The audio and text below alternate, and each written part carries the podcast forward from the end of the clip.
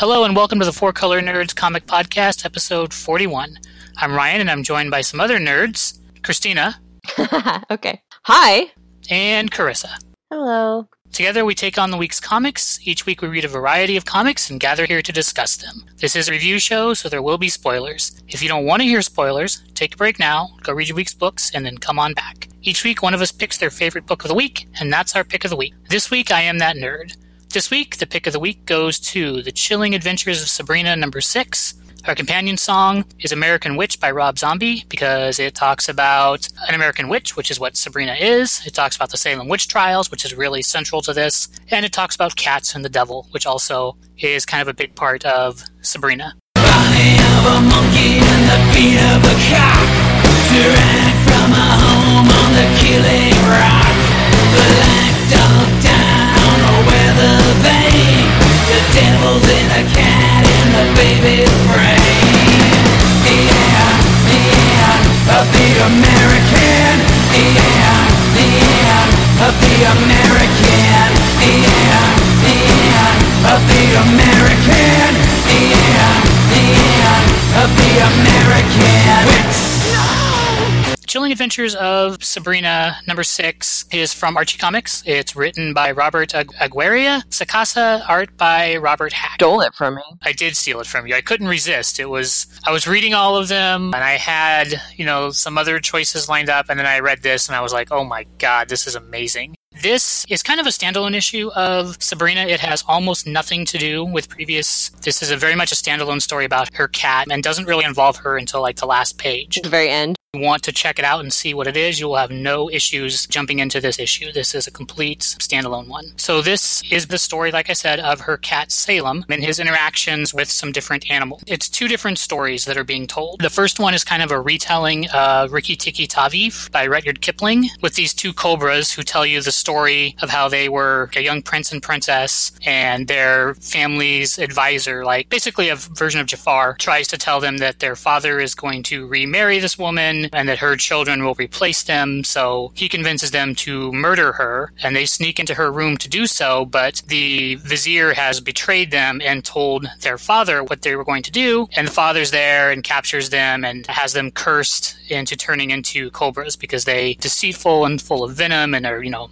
cursed to crawl on their bellies for the rest of their days. So very appropriate curse there. And then the the vizier manipulates things so that the father ends up dying, he marries the mother and then ends up killing the mother. But then the two cobras kind of get their revenge and cause this elephant that they're riding to like rear back and crush. So that's kind of where you see the story of these cobras talking to Salem trying to get him to reveal his basically origin story and he won't tell them until they tell him their origin story. So they tell him that story and then he launches into his tale, which is a really dark story about Salem Village before the witch trials. So he's kind of this selfish little bastard who is a laborer at this farm, and there's this girl at the farm who's also a servant that he kind of seduces and sleeps with, and she gets pregnant, and he wants nothing to do with her or the child, and he tells her to solve the problem, and that you know children die every day, so it's it's the big deal, and she's very angry with that and disappears for a while, and then when she comes back with some other girls, lure him into the woods where they meet her and this goat that he's been sharing the barn that he sleeps with, which was her actual person that she was pledged to marry because it's the devil, and that her hope was that by you know marrying him and having his child, she wouldn't have to marry the devil, but he screwed her over, so now she does, and she sacrificed their child to the devil to seal the bargain, and then she turns that line back on him and is like, you know, children die every day, it's not a big deal. So then the witches and the the devil curse him because he's you know selfish and thinks only of himself to be turned into a cat. The devil tells him that it, there's these witches that he has to serve, and that if he does so, there might be a day when he gets able to be turned back into a man. The things that made me want to choose this as pick of the week is first of all, this is so dark and terrifying. I just love it's like it's almost like an anti-Disney, and that they take you know stories that you knew, and rather than Disneyfying them by cleaning them up, they add in child sacrifice and the devil and murder and you know betrayal and all these different things to make them into much darker stories. The art is fantastic on this, especially when the people transform from, you know, people into cobras and people into cats and the goat into the devil. Those transformations are really striking. Uh, the art on this is fantastic. I really, really liked this. It was dark and creepy and satisfies that love we all kind of have for horror books. What did you think of it? The only thing I knew about Sabrina beforehand was the Melissa Joan Hart television show.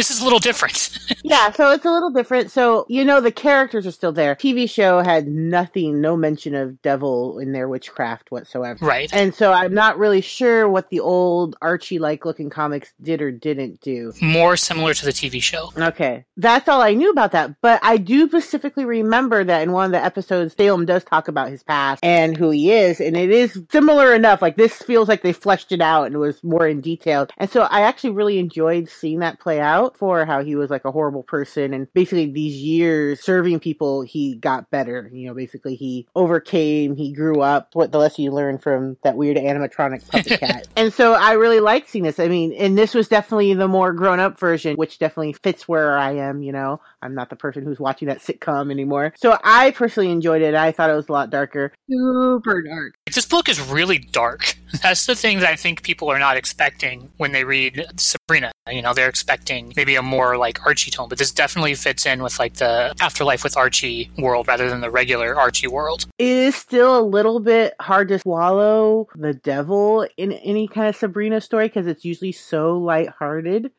I see this is a theme with these TV show comics going darker. Yeah, this ties in with uh, Afterlife with Archie, not the regular Archie series. It makes sense in that regard. Like, so I'm like, okay, they're doing it because of X, Y, you know, this. No, I liked it. Yeah, the artwork was really well done. And I really liked the twists and the turns and the whole poison the ear, like Hamlet, all that. It was really nice. It was stunning. I think it's a very interesting read for anyone who might be curious and sitting on, on the fence and not sure if for you or not. I definitely think it's worth a look. You might not want to go back and read the others. You know, this, like you said, this is a standalone. But I always thought Salem was the most interesting character in that kind of series to begin with. So I might be a little bit more swayed that way. This will definitely tell you what the tone for Chilling Adventures of Sabrina and Afterlife with Archie is. Yeah. If you like this, then you're going to find the exact same thing in those two books. If you don't like it, this, then stay away from those two books because this is very indicative I of love those. it. You stole my book, you bastard.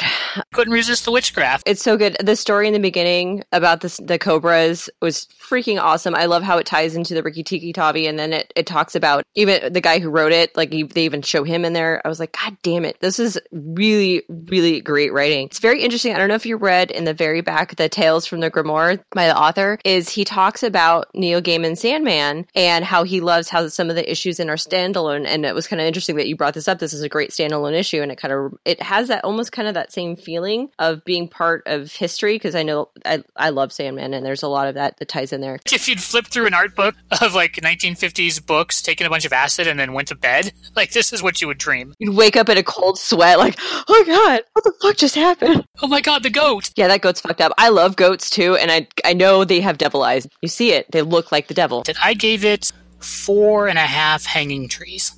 Give it three and three quarters, really long goat loin hair. Four and a half cobra hisses, and I Hiss. loved how the writing had the hisses in Yes. the writing. Oh, it's so good. Because like you can overdo that kind of writing where you try and make the person phonetically sound how they're supposed to, but they did it just right in this. You know, it can become unreadable if you do it the wrong way. But you have a lighthearted tale for us over in the Marvel universe. Rocket Raccoon and Groot number seven, Marvel comic, written by Nick Kocher, art by Michael Walsh, and colors by Crisis Peter. Or it's supposed to be Chris Peter. Is it really Crisis? It's Chris. Okay, it says Crisis. No, it's Chris. Okay. Crisis would be pretty awesome, but no. Well, it says Crisis, so I'm like, okay, Chris.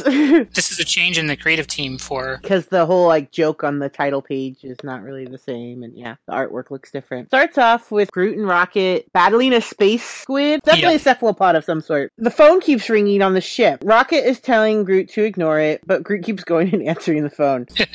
you know, it is I am Groot. The person on the other line's like, "Do I have the wrong number?"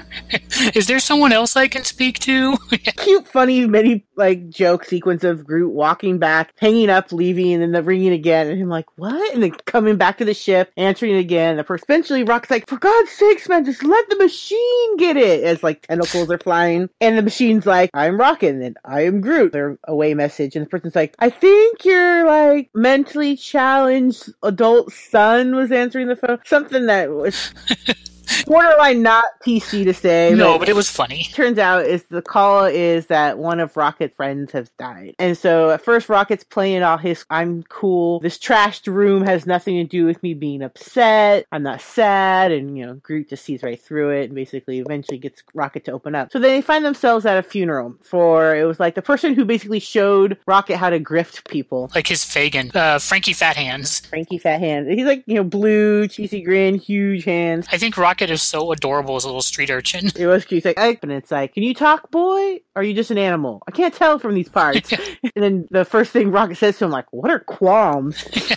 Perfect. He's like, okay, good. You'll fit right in. They're at the funeral. Earlier, Rocket mentions how funerals are always the same. It's always, he had a good soul. We'll miss, you know, the typical things. And he's not wrong. The typical things people say at a funeral. But it's funny because then they show that different little alien people saying those lines. Groot pops in and goes, I am Groot. And everyone's like, huh? And he basically drags Rocket on there. And Rocket's like, I don't know what to say. I have nothing to say. But then later on, they're at the tombstone and he's like talking at it or trying to. And the tombstone's pretty funny. It's basically the person carving. if you're like trying to say what place in order the person's writing down exactly everything you have to say if you follow that old blog Cake Wrecks where people order a birthday cake and it says and then below that put Or like in French or something like that. see you yeah. later yeah and then they put it verbatim in the frosting that's what this tombstone looked. That was funny a little chuckle. So fat hands comes out of the grave a la zombie but with like a Snorkel. Yeah. snorkel straw flower camo thing. And he's like oh what you're doing is borderline cliche which you know he ain't wrong again. Not wrong. He faked his death. And so they're out to eat and neither of them want to pay and they're like oh we'll do one of our old ruses. And then they run and they're chasing after a trolley jump on the train. Rocket goes to pat him on the back and he falls down and he dies again. And then they're gonna arrest rocket and they punch their way out because they said that he murdered him. And then they find out again that he faked his death again. And so this keeps going. He fakes his death a number of times in Yes. very different humorous ways. He's in debt to like all these gangsters that he's trying to ditch. Correct. He's showing like the repeated, reused, different that that typical What Rocket said every funeral is like. different jargon that Rocket mentioned earlier. What is it? Uh, what a tragic loss. He was taken too soon. So eventually they find the slug guy. And I have to say my favorite part when addressing the slug is that Rocket's like, get me some salt. He's so clever and right to it. And then uh, then his answer to Groot question's like, I don't care if it's I and I. I don't know why that stuck out to me as hilarious, but it did. It was pretty funny. Slug's going, I'm not a bad guy. He's like, You're wearing an eye patch. Come on.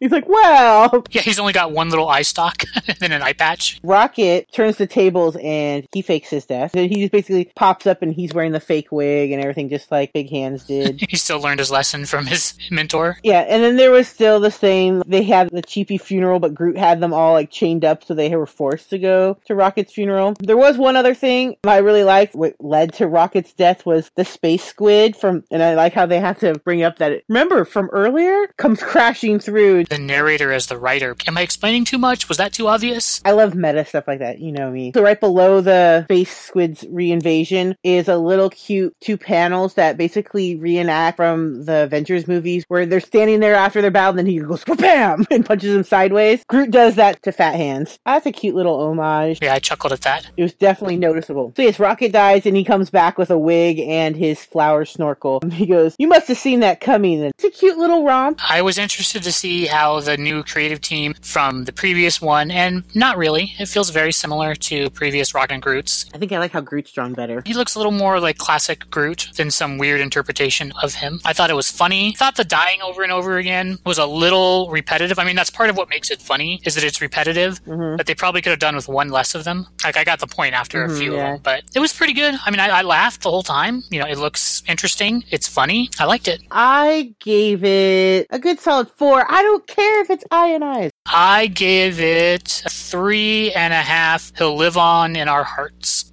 What's best in life? this was yours that I took from you since you took mine. Conan the Slayer, number one, Dark Horse Comics, written by Cullen Bunn, art by Sergio Dávila, colors by Michael. Ah, oh, damn it, it Ataya. I think. Adia. So Cullen Bunn, what is the horror? He writes Harrow County, right? He writes Harrow County. which- Which I do like. He also wrote The Sixth Gun. That's his big one. It's Conan if you like Conan. I enjoyed it. It's a great story. He is run down. I love he's like bleeding everywhere. He's got arrows in him. He's all like just kind of destroyed. He's being hunted. He's sad. He's like he's lost everybody that, you know, was part of his His crew. his crew, his squad, because everyone enjoys the squad goals. He's being hunted. It's kind of sad. He falls in this group of these other warriors. He falls down, just a mess. You know, they're like, do we kill him? What do we do with him? And they're like, nah, we're not going to kill him. Let's, let's have some words with him before he dies. The funniest part about this book, and I really, really enjoy this, and it's horrible that this comes to mind, is they're talking to him and they're all like their family and they're all infighting and he's just like i just it's like that moment where he's like i really really don't want to live anymore to hear your shit. And it just made me think i was like oh god i would love to have conan the barbarian be near the kardashians just once. Just once. Invite Conan over for Thanksgiving dinner. You'll have a very interesting time because he will not put up with your bullshit. it's like oh i wish i was conan the barbarian for that one moment. Just that one moment.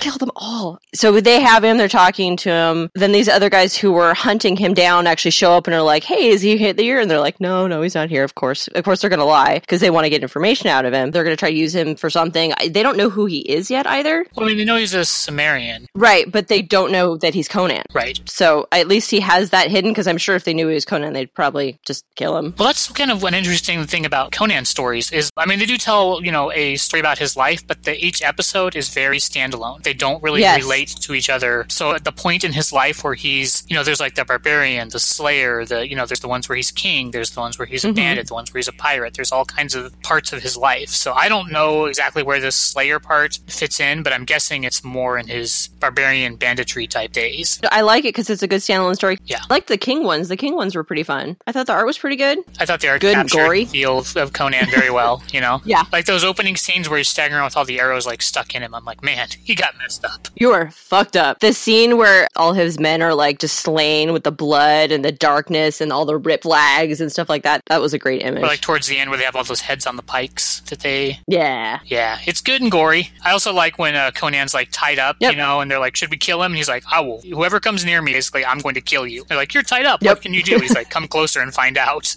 I'm like, "That's not an idle threat. He will fuck you up." I will show you. I will use my last dying breath. It's a Conan story. I mean, it's not any better or worse, I think, than most other Conan stories. So, how much you like Conan will really depend on how much you like this book. If you've read Conan before and you don't like it, you're probably not going to like this. You're not going to like this. It's Conan. If you do like it, this will be something you like as well. If you've never read Conan before, this is as good of a place as any to jump in. I mean, people know who Conan are. You might not follow the comics. You've probably watched the movies as a kid. So you at least have an idea of who he is. Good fun, bloody romp. The one thing I didn't really like about it very much is it's very wordy. Yeah. There was a lot of dialogue. A lot of dialogue and a lot of narration Yeah. boxes, which I think they probably could have cut down on that a little bit. It's, it's still very good. Those boxes feel like you're reading Robert E. Howard like text. You know, it's not out of place. It's just a little too much for each panel or page. You know, It's kind of funny because you'd think that they're barbarians and whatnot. You'd think there would be less dialogue. yeah, it's it's mostly the narration that's more than the actual Right. dialogue. the actual words are you know pretty pretty sparse, but I'm gonna give it for that hot warrior chick. She's still covered up. She's not wearing like the super bikini, and but she is wearing Uggs. I will give it three and a half heads on pikes. Yeah.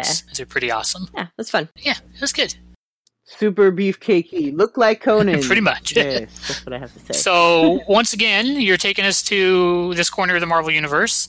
Yes, Guardians of the Galaxy number 10, Marvel Comics, written by Brian Michael Bendis, art by Valerio Schitti, and colors by Richard Isanove. Last we left off, Quill was kidnapped by the ba- the brothers Badoon, and the rest of the team rescued Angela. Giving you a little recap. So he's on a planet, and he's being snarky to his captors, and they basically kick him into a gladiator pit and say, "We're gonna tell this is your sentencing and your execution," and they're gonna televise it across the galaxy. He's fighting for his life. I like that he's, hey, if I'm going to be fighting for my death here, you can at least pay attention to what's going on down here. Well, that happens later once after they arrive. But yes, I did like that line a lot. I really liked Kitty in this. Kitty actually felt more kitty like to me. I think it felt more accurate. So they basically they have a decoy set up with Rocket and they're escaping and they think they're gonna get the rest of the Guardians. Like, oh, they're in our own sh- one of our own ships. How dare they? Of course, they get away, and they're all talking about, "I rescued this person. I rescued that person." I don't know who they're talking about when they mentioned the thing's girlfriend, On the planet, he met that one alien that the blue chick. he thought was super beautiful. I don't remember her name, but she was on the on the prison planet that they rescued. I do like when one of the little henchmen comes and talks to the leader, His Excellency, about what happened on this prison planet. And his response is like, okay, so they attacked. Okay, what happened? And the elite forces, thousands, uh, hundreds of thousands? How many people, how many guardians are there? And he's like, it fluctuates. Five? Ten, maybe? But we have their leader. He's like, well, they don't, in the strictest sense, have a leader. That's an ongoing argument among in the comics of the team. And it's like, well, let me speak to this person, dead. Let me speak to this person, dead. So it's just really funny. I like this reaction. Kind of echoes how the guy on the planet, how he couldn't possibly believe that that small of a force took their entire planet. So this kind of reiterates that humor and which I enjoy because it is pretty funny because they're such a ragtag bunch of misfits, but they can accomplish pretty big feats. Yes. Then it has the line where you could at least pay attention, and then while he's distracted by that, Kitty basically pulls like the barbarian Viking move, phase his hand through the chest, and he doesn't believe her her threat, and then she pulls out gut and shows it to him and it's pretty badass I really like that part with Kitty because, you know, Kitty has viewed this planet as a concentration camp that they're Mhm. liberating. And, you know, Kitty Pryde is, is Jewish. So she's normally not this violent to people. Like she threatens all the time to put her arm through someone and, you know, rip their heart out or, you know, face solid Yeah. or whatever and kill them. But she almost never does it. But here, she's not fucking around. she's had enough. But as much as serious she is, there is some kind of humor because she's like, like unless you give me back my sometimes fiance, boyfriend, maybe husband. her description of her complicated relationship with her and Peter. When she rips out the heart, she's like, what the hell is this? Because it doesn't look Yeah. like anything she recognizes. Then Peter basically goes on to say, "You can say what you want about me, but I know how to pick women." Because he's Clearly impressed by Kitty. And then it just breaks into all the fights and the banters, and they just kind of really do their guardian thing. And everyone, I think, has their little moment to shine. I do love how Angela is putting down Kitty. Yeah, she just doesn't really seem to get it. But Yeah, where they're like trying to threaten and negotiate, and she's like, "No, we're just going to kill them." And she like holds his like severed head up. Yeah. Or the one where she's like, Oh, you saved one for me. And the guy's like, No. And then she pulls him closer and there's that panel of her whispering in his ear, Yes. I was like, sexy and dangerous. Awesome. Like I said, each character I think really has that moment where it really is a defining moment of how that character is, and so they really have that moment to shine. Just like, you know, thing jumping across the Yeah, it's thing. like, what time is it? I love clobbering time. Which is really important to do in a book with so many characters, is you really have to give each one a really strong moment to shine. this issue did a great job of that. I really feel like they each had their moment and it felt really like them. And I thought following the action was really done well. And then the panel where he explains, we have an army. We just saved all these people you had enslaved. Of course they're willing to fight for us. All sorts of species and everything. There's that panel where you, you see all the aliens and the crew that they Yep. have with them The art on this is pretty neat. spectacular. basically they're saying how they can't kill off a whole you know species and then you like the thing you mentioned angela holds up the head and gives her speech and that's that's pretty much at the end of it and i like a rocket's like yeah i guess i'll get the ship then oh Yeah, I love all the reaction panels when they're all looking like Kitty's like getting ready to throw up and they're all like wide eyed, just kind of like, I can't believe you did that. And she's like covered in like that green Badoon blood and just yeah and they're like after party escaping the thing's like are you gonna wash your hands you're holding a dead head with that quills and kitty's little moment of kind of smiling but then her telling him that he smells which you know, seems typical about their, their relationship here's where i get pissed Yay, I love this part. This is not okay. This is totally okay. No, it's not okay. Captain Marvel messaged them, which, okay, she is the contact point probably for them out of the Marvel universe. She's that spot between Earth and the rest of the space. Okay, sure, that makes sense. Asking them for help because she's saying Tony's going off the rails, which Kitty and Peter get along with Tony pretty Well- damn well. Tony is kidnapping people and torturing them. I mean, he's he is going a little crazy. Yes, but it's still it's what me and Rory were saying before. It's she doesn't know how not to get her way and she's just going about being very manipulative about it. I mean, really, all the superheroes on the planet and you have to I mean, I know they're tying tie and everything cuz it's to sell books. It's just so irritating. I'm really hoping that they pull Jessica and they tell her like suck it they're gonna show up there, but it just seems like it's just her being manipulative and just. I view it as her gathering all of her resources like a wise commander. I also feel like her just not knowing when to stop. I mean, isn't that a defining characteristic of being a superhero? Is not stopping? Because I've, I've, been thinking. I knew you. I knew we were going to talk about this. So I've been thinking about it. Right? Like if you remember, because you are her. You can't be wrong, and you you have to gather everything because you're like, oh, I know Chris is going to talk about. Well, it's not that I can't be wrong, Chris. It's that I'm never wrong. There's a difference. no, that's not true. For example, like in Spider Woman, when Jessica gets trapped inside that prison, she doesn't give up trying to get in. She's very determined and will not take no for an answer. And that can be a good trait or a bad trait. I think it depends on how the person goes about it. I really do. Because there are parts where I've I've definitely have liked Carol and her personality. I really just think right now she's just she's acting like a sore loser or just even when there's points where I'm like, wow, she's gonna see what she did wrong or how she handled this poorly, and she doesn't admit it. She doesn't. I think that's probably more a little bit more for Civil War when we get to that. But instead of reevaluating, she just goes forward to try to push more people. Like might is right. Like if I have all these people, then I'm right. And I just don't like her hmm. bringing in so many. People. I guess I look at it as I'm right. That's why I have so many people. This isn't Civil War we're talking about, but this is a Civil War tie-in. That's what makes it so good. Is that there are yeah there are valid arguments on both sides. So yeah, that's where this book turned for me. I was like, I was loving it until this. I'm like, Carol, get out of my book. Damn it. I didn't ask for you to be in here. I don't want you here. Go home. I give it four. You are the Earth mutant Quill has fallen for. I will give it three and a half louder than bombs, which is the shirt that Kitty Pryde is wearing. So I'm taking us uh, away from the Marvel Universe over into DC for Wonder Woman number two. From DC Comics, written by Greg Rucka, art by Nicola mm-hmm. Scott, colors by Romulo Fajardo. There's one Wonder Woman book but it's a different story every two weeks. So it's really two monthly Wonder Woman books that are staggered, is really how I think about this series. The even numbered issues are going to be about basically Wonder Woman's origin story. And this one, Nicola Scott and Greg Rucka have been the creative team on a book that we've picked for our pick of the week before, which is Black Magick over at Image. So I was really excited to see them working together here. This artistic, I mean, visually looks a little different than that series in that it's it's in color and it doesn't seem quite as detailed as the other book, which is one of the things that I really loved about it. But the art is still really good, and I think the story is pretty good. It's basically you know Wonder Woman uh, in Themyscira uh, with all her Amazonian sisters, and she's not satisfied with kind of the world that she has. Like there's a, a scene I think is really good where they're up at like an observatory and all of the others are looking up at the sky and, you know, doing basically like astronomy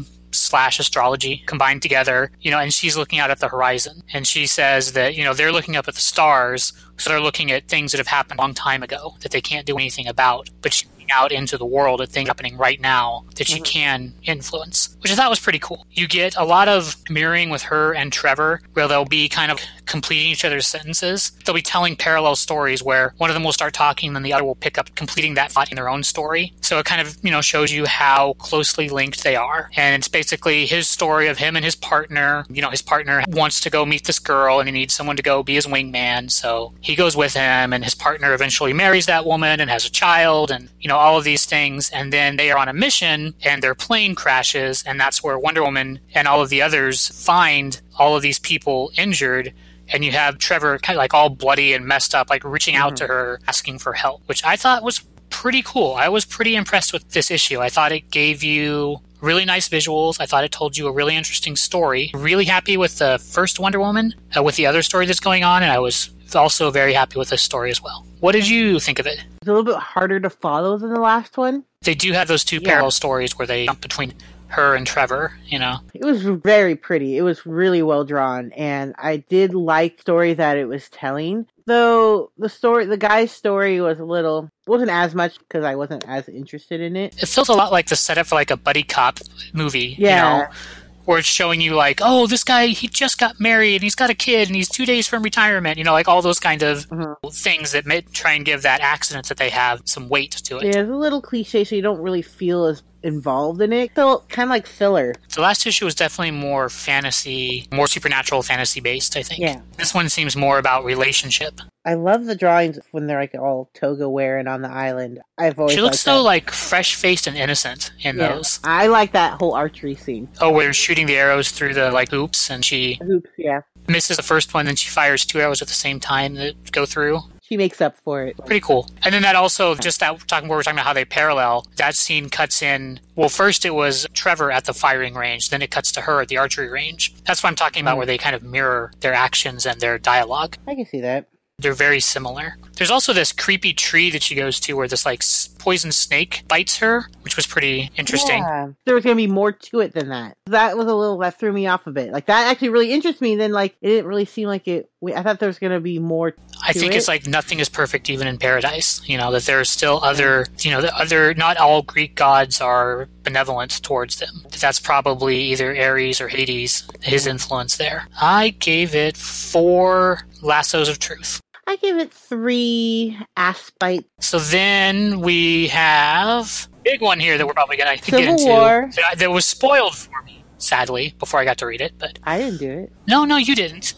Comics come out on Wednesday, Mhm. right? About what happened on Tuesday. Sucked. Uh, Civil War Two, number three, Marvel comic, written by Brian Michael Bendis, art by David Marquez and Oliver Coipel, I think. Colors by Justin Ponsor. So they're having a court trial, and Carol's on the stand, and it flashes between her on the stand and Tony on the stand. And Carol shows up at Banner's secret lab that supposedly he was under the impression that no one knew about where or how to get in. She shows up there and says she needs to talk to him and keeps asking him what he's working on. Then Tony enters, and they're talking. And basically asks him, "Can you please step outside?" Where he is faced with Everyone. yeah, everyone, the big names, they are there. They're asking what he's working on. They t- explain to him what they experienced, which I understand a lot of them have been shocked to the core because Ulysses made them experience that. Because it's getting heated. Then it is revealed that Beast hacked his computer while they were out there. That them removing him outside was part of Right. their reasoning for getting him outside. And he, they see that he is working on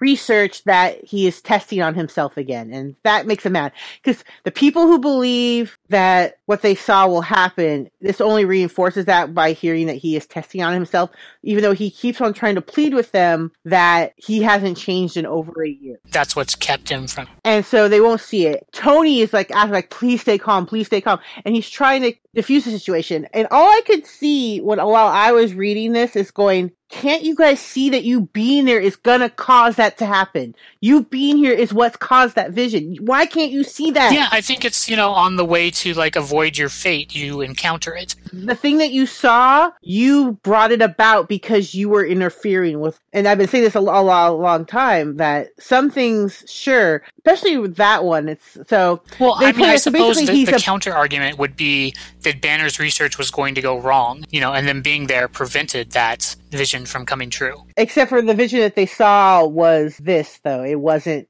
going wrong and then trying. Fighting all of the Avengers, so that that was not this vision. Hawkeye and everyone dead at his feet. I, they certainly didn't make it better. He's starting to get agitated. Tony's telling him to calm down and explain. Because basically, they're saying, like, are you here to take me out? Are you here to arrest me? It was very unclear. And that's kind of messed up if you're just like, you're just going to kill me just because? You know? And Which, Well, I mean, you got to remember that the, all these people around him, most of these people are part of the Illuminati that shot him into space before. So he has plenty of reason to think that they are certainly capable of doing horrible things to him. Banner's not paranoid. You know, Banner I'm not saying he's paranoid. is accurately reacting to the threat he's under. I feel for him. Like I do not think he's overreacting. I think if you want to talk to someone about something potentially happening and you saw all those people in the vision, maybe not bring all those people in the vi- don't line it up so it could be actually fulfilled. Maybe take a handful who can get away real fast if something happens, you know. Yeah. Maybe not bring everything so you basically hit the checklist of vision requirements. He's getting agitated and this is where the whole trial is taking place. He gets shot with an arrow. They fall to the tree line where it happens, and Hawkeye's there, and he just has. which is a great shot of that arrow from Hawkeye. yeah, Like the part where it hits Banner and he goes flying back and all that green like gamma blood Mhm. is flying everywhere and on all their faces. That's pretty pretty good stuff right and as there. he hits him, there's like a weird silhouette flash of him shaped as the Hulk, and then he falls in it, but it falls in its banner. And he has his wrist out. He's willing and able, not fighting it, to be arrested. He understands. So basically, this is a trial for Barton, for Clint, basically saying, such and such time ago, Bruce came to me saying, I created this device, this arrowhead basically, for you to take me out if I ever go green again, because I have and he it. chose Hawkeye because he knows that Hawkeye could do it. Not that he's, you know, the most powerful or whatever, but he would shoot him if he had to. importantly, because and because he thinks about the psyche, he knows that after some time, Clinton could come to terms with That he could come back from it, yeah. yeah, he could come back from doing this. And then this was backed up, and they're in trial. They found Bru- even Bruce's video diary or blog saying, "Yes, I did this on this date. I did this." Da da da. da of sound mind and body kind of thing, you know. And then they found like research on his computer that sh- proves that he created it, the device. So this was all pre-planned. But they're saying, well, then how did you know he was going to turn? He he hadn't turned yet. And he basically just goes on, well, with my eyesight, my training, I can. I'm trained to see even the smallest nuances, you know, and ticks of people. His eyes flash green, which I thought was very interesting. He said that, and then the panel they go back They're not green. I went back, I zoomed in, so I was like, okay, I'm going to zoom in on that panel, and that'll tell me Yeah. if what he saw was really happening or not happening. It doesn't look like it to me. Yeah, it doesn't. So it's really hard. Tony just like clearly distraught when he was talking. It's like he's a founding member of the Avengers. I was trying to calm him down. To me, that seems like a bunch of hypocrisy from Tony because Tony has fucked the Hulk over previously to save everyone. So I know there's the Hulk Buster and everything like that, and he's done all sorts of stuff like that. But it was true. He was trying to calm him down. true, He was the one trying. Out of all those people going, listen, just breathe. You know, he was he was the one trying, and he's the one that seems the most upset. Besides, He's known Clint. Banner for a long, long time. and you know, especially for people who are just coming into reading comics after seeing the movies, they've definitely built up that friendship in the movie. So a lot of new readers who don't know a lot of the past will see that they can relate to Yep. that kind of connection. Well, so then at the end, his was it Friday? His computer simulation. Came out with a verdict, and he's saying, "I don't want to hear it. I already know." And she's like, "Oh no, it's um, it's MJ." Was like, "Well, how do you know?" You know, and he's like, "I'm a futurist," based some weird Tony, I'm full of myself line. Even if I side with someone, I know that they have faults. but Friday is like, well, you didn't program me to lie. But you might be interested in this, like you were saying. I've uh, figured out how the visions work. Not really why, I think she said, but how at least. Yeah, how they work. And then that's where it ends, of course. You're like, no, I want to know. Yeah, two cliffhangers: what the verdict's going to be and how Ulysses' powers work. Yeah. Scene where it's kind of the younger members standing there, so it's Kamala Khan and Spider-Man, Miles Morales, Spider-Man, And Nova. and Nova. And I think this Mm-hmm. is like a moment for them where they've they've never had to deal with anything like this or see it. You know, And I think it's Miles. It's like, I think, is it Miles or Nova that's like, I'm with Stark on this one. they both are.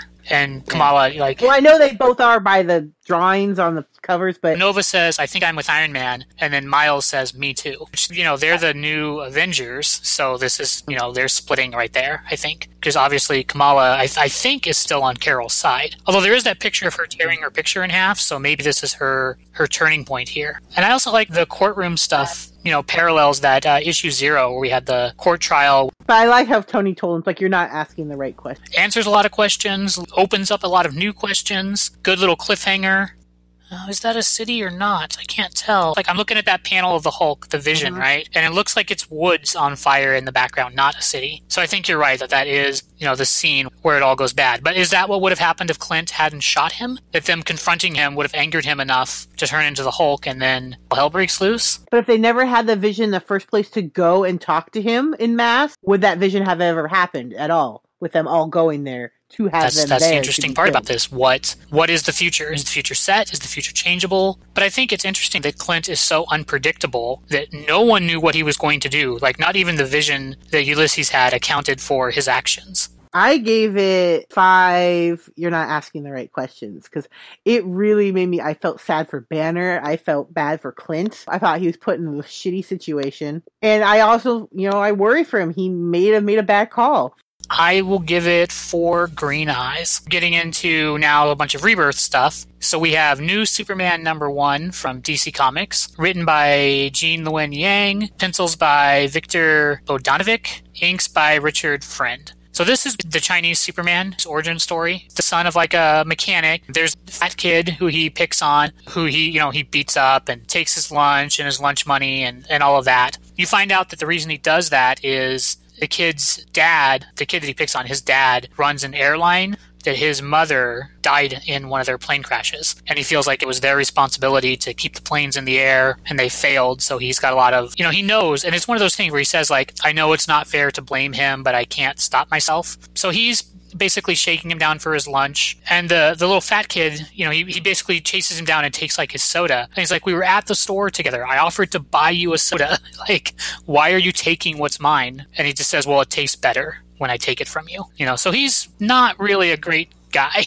at this point. Screw that. No bullies. This Chinese supervillain shows up and is gonna kill that kid because he's like a bystander, you know, is gonna be collateral damage. And our Chinese soon to be Superman mm-hmm basically throws the can of soda at the supervillain and gets caught on their version of like YouTube doing it and becomes like an internet sensation. And their version of like Lois Lane wants to like interview him. So they arrange a meeting later on to do that. He goes back to tell his dad about it, and his dad immediately is basically not impressed at all that he's now famous is questioning what he was even doing around that kid because you know, he knows that he's a bully and is always picking on him and he's been told to stay away from him you know because the other kid's dad is really rich and powerful mm-hmm. and keeps threatening to sue him and he's just a mechanic you know so he can't there's a lot of stress for him so he asks his dad to go meet with the reporter with him because they want to interview both of them and he says that he can't that he has a writers group that he's part of and they're working on they say writers group but really like more like investigative uh, people there's something called the ministry of self-reliance that they think exists and is up to some really shady shit. But then he meets this mysterious woman in like this trench coat who says she's part of the Ministry of Self Reliance and that she can give him, you know, that she's seen his heart in the video, which clearly is not really very indicative of who he actually is, but that she thinks he's, you know, captured the the spirit of the Chinese people and is like a hero for them now. So she wants to give him the actual powers to be able to to match that. So they put him in this this chamber to give him some powers, and it starts going kind of wrong. And he's like, you know, let me out of here. I don't want to go through with this, but they don't let him out. And then he has all these visions that he's seeing things through Superman's eyes, not his own. Uh, and he's very confused about this. He breaks out of the the chamber and is freaking out, uh, like shooting his laser beams everywhere and flying around. Like, not out of malice, I don't think, more like just, I can't control this and I don't know what to do. And that's when they tell him to stand down and they call in uh, some other people to help if he won't stand down, which is the Chinese Batman and the Chinese Wonder Woman, which is kind of cool. This wasn't, to me, the most amazing story I've ever read, but it was something I've never read before, which I really appreciate. This is a new take on Superman. I think it's really setting up his journey from being a selfish jerk to embracing the ideals of Superman. The Chinese Wonder Woman looks pretty awesome. Chinese Batman looks kind of lame, but it's interesting to see a new take on something. I mean, they are taking a very old story and sort of retelling it through a different cultural lens. I thought it was definitely worth reading for something kind of new and interesting. The, the only thing I have to really say about it is it's new and different, like you're saying, through a different cultural lens. But why does it have to be Superman? Why can't they just create a new superhero? Well, I mean, they kind of address that in the story here because they're saying and this is kind of politics a little bit to me that American Superman is dead and it's time for China to reassert itself into the world by, you know, taking up that mantle. Well, I mean, sure, that, I mean, that's how they tied it in, but I'm just asking as in general, why does it have to be Superman? That's how they tied it in to be Superman, sure. The simple answer is no one would buy it if it wasn't called Superman. Exactly. I find that very disappointing. I find it very frustrating as a reader because there's plenty of comics I've picked up that I have no idea who they about, and a lot of them end up being some of my favorite comics ever. And I just kind of this type of ploy that makes me sick of DC Comics a in many ways. A lot of times, it's one of my biggest complaints. It's like stop shoving your few titles. They do. Marvel does it too, all the time. How many Spider Mans, Thors, Captain Marvels? I mean, there's Iron Man. people make that argument, but I still feel like while Marvel does do that, and all superheroes have done that, there is so many more Supermans. Like just yeah. in general, just right now, how many freaking Supermans? Spider Man is maybe the one closest thing that can, can come close to that. This is a reoccurring complaint, and it's just like I would love to have like, yes, Chinese superhero, awesome, get those kids excited. But really, it's almost kind of insulting in a way because he's really just like second run Superman. He can't be his own thing. I rather that see them work and build up. I think what they're doing with Superman is the death of Superman and then the rise of the other Superman in its place, you know. Definitely get what you're saying. This to me is almost like an Elseworlds story, which is like DC's version of like what if. Like if they had just made this like what if Superman was Chinese, you know, that would be a, and not tied into the regular DC universe. I think that would remove a lot of your issues with it. Like I just would love to see new heroes take hold. I feel like Marvel has more that do that. Like with you know Spider Gwen and stuff like that, because she's fairly new. Who's a takeoff on Spider Man? I mean, he has a very different story than Clark, you know. For me, screams the fact that it shouldn't be Superman. He should be something something else. Just from a pure business point of view, you can sell books that say Superman or Batman or Spider Man or whatever, but selling a new hero is very hard to do. So it's really hard to do. I will give it three and a half made in China's. I give it two and a half. Nice try. Let's hear about it. Take us. Let's let's go deep into space with uh, the DC universe. Hal Jordan and the Green Lantern Corps Rebirth number one, which should be called Hal Jordan and the what do we call it? Grenade Lantern Corps. I'm falling on that grenade for you guys. Reading this one. Terrible. Written by sorry Robert Venditti, art by Ethan Van Sciver, colors by Jason Wright. So I don't read Green Lantern, so if this is a typical Green Lantern story, I don't understand why. It seems like a very paint by number book. I don't know. It was Yeah, this is very much like a summary of kind of the history of Hal Jordan and the Green Lanterns. Like, it doesn't actually do very much. It's just like, here's the characters and shit that's happened with them. there was really no story here of anything that was happening other than him making his own ring. That was the only yeah. Power glove. That was the only piece that actually was story. Everything else was just like, oh hey, all this shit happened. By the way, all this shit happened, and he. It felt like it was the same kind of story where they did with um the Flash, and where he's like, everyone must remember my name, and I have to keep repeating this, and I. I was like, that's like the same. But that was done well, though. This is not done well. That one was really great, and being Because that was a new thing that he was doing where he then would reference things from the past, right? And this one was just like previously on Hal Jordan, you know?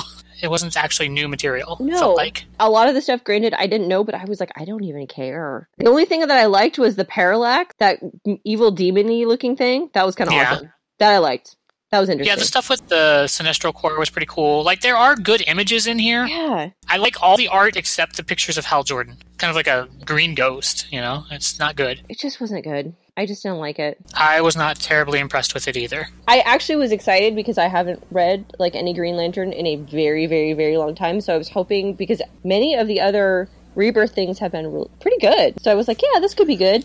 No wrong no I think the art was much better than the story. yes It's almost like they were trapped by having to be a rebirth issue. I did not like how he was even drawn. There, there's that one image at the end where his arm is up, and it looks weird. It looks like I don't like the way he looks. The way that they draw him is terrible. it looks like he's got this weird like side boob boob happening on the side. Yeah, they tend to do it a lot in DC where they like they pose the superheroes in ways that people don't stand or look. It just looks kind of out of place and outdated when they do that. It does. It just looks weird. It looks weird. Everybody else though being drawn looks great. Yeah, the stuff with the Sinestro Corps and Parallax and the Guardians and like all of that, you know, is pretty decent looking. Yeah. Even the other members of the Green Lantern Corps that are missing look pretty cool. Yeah, overall, what'd you end up giving this train wreck? Two grenades. I think because I like Green Lantern a little bit more, maybe I gave it two and a half power gloves. And I'm only giving that because of the artwork.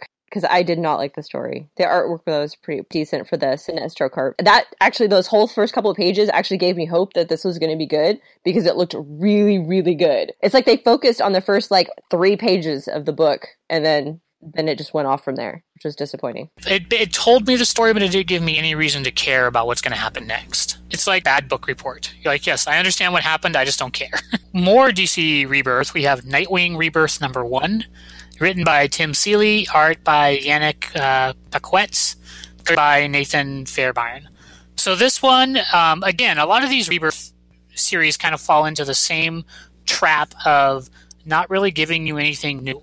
It's just kind of like a previously on, you know, where it's kind of telling you the story of Nightwing and all the different organizations he's belonged to, and he's been, you know, he's been Robin, he's been Nightwing, he's been agents. what is it, Agent 37 or whatever, when he was with the spy group. He's worked for the Court of Owls, like all these things it's summarizing for you, basically. I just didn't feel like it really put you anywhere, anywhere new with the character. It was very much a summary, which I was not a big fan of. And they have like the Midnighter in there as well, which is it's kind of nice to see that character. I mean, he's been he's had his own series before, so that was kind of nice to see. And the monster that they fought, the big unicorn-looking thing, that was kind of interesting. Uh, the like Yeti unicorn. I don't know what unicorn. the hell that thing was, but that was at least something I hadn't seen before. You like things you haven't seen before.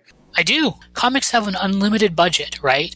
You can have the most fantastic, amazing shit happen in comic books that you could never film because it's too fantastical. Too fantastical, too heavy on the special effects, whatever. You can do things in comics that you can't do otherwise. So you know, use the medium for what it can do. So this basically, the Court of Owls uh, wants Nightwing to serve them, and he says he's going to infiltrate them, and he's not going to be any of those previous things he's been before. He's going to be Nightwing. Um, I just felt like this story, like I said, was very much a, a recap with very little new information or anything actually even compelling really happening in this this issue. It was just like a if you've never read Nightwing before, here's who the character is and where he's at to take you know however many years of Nightwing continuity and you know put it into 25 pages. I just I was not that impressed by it. It wasn't bad. It just wasn't very compelling or interesting to me. So I've always found Nightwing interesting. Yes, the unicorn Yeti definitely stood out the most, and yeah, it was kind of just like a rehashing, and I also felt like it read really, really slowly. It was very wordy. Yeah. Which makes me just kind of start tuning out and not really caring about it, which really bums me out because I usually enjoy Nightwing. I did think that their picture of the new Huntress is pretty badass, though. That was pretty cool. Oh, I like the artwork. I thought the artwork was, was really good. Didn't capture my interest. I was like bored, bored now. Can we be done? So DC doesn't usually capture my interest. It takes really a good book to make me like want to keep reading it, and I was ho- had high hopes for this, but didn't really work for me. Yeah, it didn't work too much for me either. I think I will give it a two and a half arrows in the eye when they take out the Court of Owls. Two unicorn yetis. To check out our weekly pull list and other nerd shenanigans, go check out fourcolornerds.com or our Facebook page, Four Color Nerds. You can follow us on Twitter or Instagram. You can also find the podcast on iTunes and Google Play Music, on SoundCloud, on Stitcher, and on Podcast Addict. Make sure to subscribe to the podcast and be sure to come back next week for another episode. Until then, keep reading, nerds.